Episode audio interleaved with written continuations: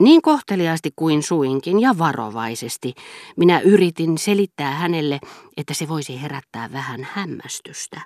Ja hän vastasi minulle sanasta sanaan näin.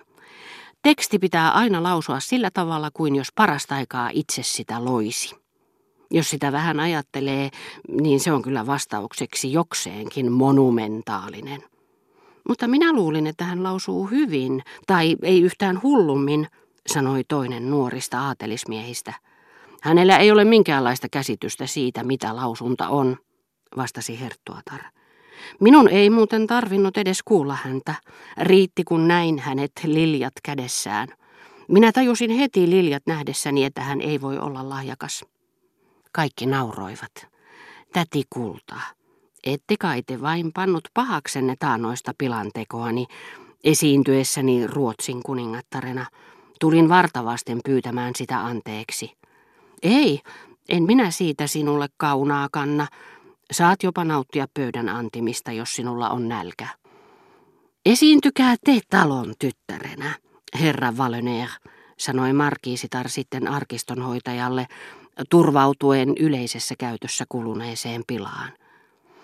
Germantin herttua ryhdistäytyi nojatuolissaan, johon oli luhistunut hattumatolla vieressään, ja rupesi tyytyväisenä tutkimaan teeleivoksia, joita hänen eteensä lautasilla kannettiin.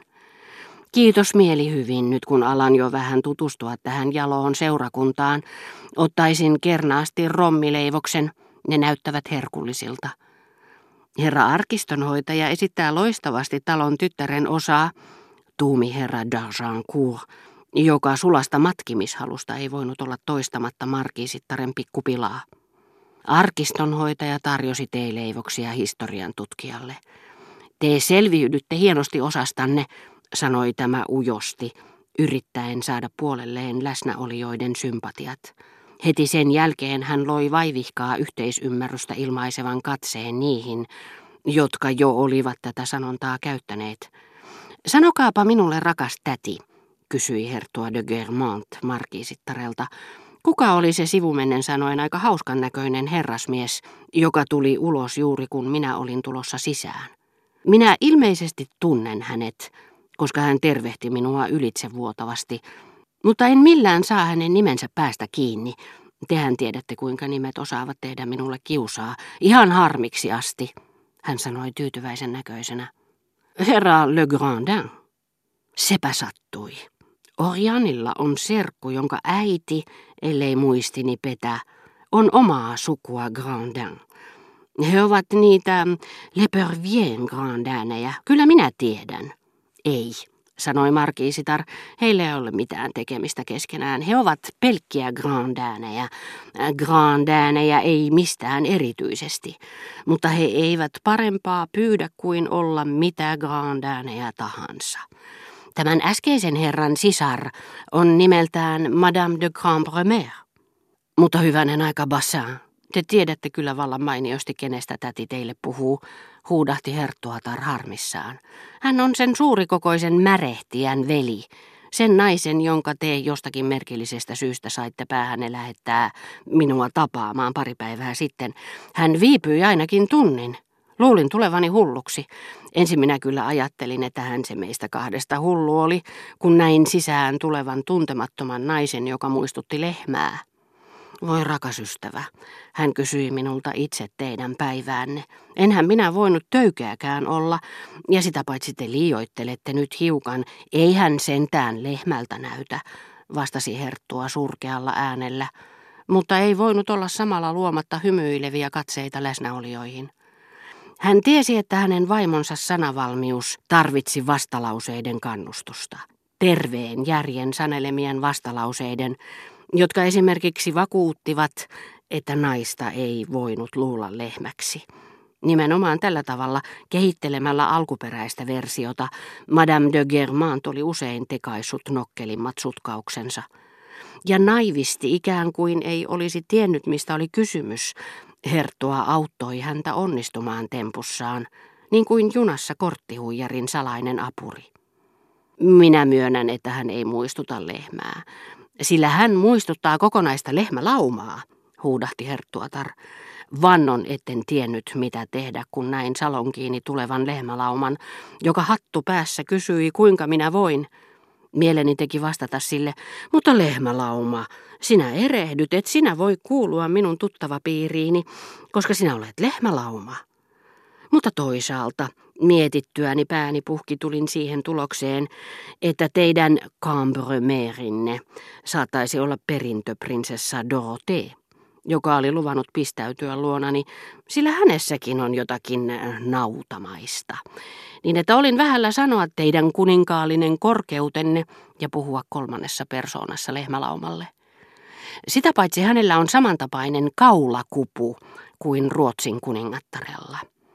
Tätä suoraa hyökkäystä oli muuten edeltänyt kaikkien taiteen sääntöjen mukainen kaukoammunta. Hän oli jo ties kuinka kauan pommittanut minua käyntikorteillaan. Minä löysin niitä kaikkialta, pöydiltä ja tuoleilta kuin mainoslehtisiä. En käsittänyt, mihin tällä kampanjalla oikein tähdättiin. Meillä ei enää muuta näkynyt kuin markiisia, markiisitar de Cambremer, ynnä osoite, jonka olen jo unohtanut, koska olen päättänyt, etten missään tapauksessa tule tarvitsemaan sitä. Mutta minun mielestäni on imartelevaa olla kuningattaren näköinen, sanoi Front-kapinan erikoistuntia. Voi taivas, meidän aikanamme kuninkaat ja kuningattaret eivät enää suuria merkitse, sanoi siihen Monsieur de Germant, koska hän luulotteli olevansa vapaamielinen ja nykyaikainen, ja myös siitä syystä, ettei näyttäisi pitävän lukua kuninkaallisista tuttavuussuhteistaan, joille hän antoi suurta arvoa. Block ja herra de Norpois olivat nousseet ja tulleet lähemmäksi. Ystävä hyvä, sanoi rouva de Villeparisi, joko te olette puhunut hänelle Dreyfusin jutusta? Herra de Norpois loi katseensa kattoon ja hymyili ikään kuin osoittaakseen, millaisiin mittasuhteisiin yltivät oikut, joita hän mielitiettynsä vaatimuksesta katsoi velvollisuudekseen totella.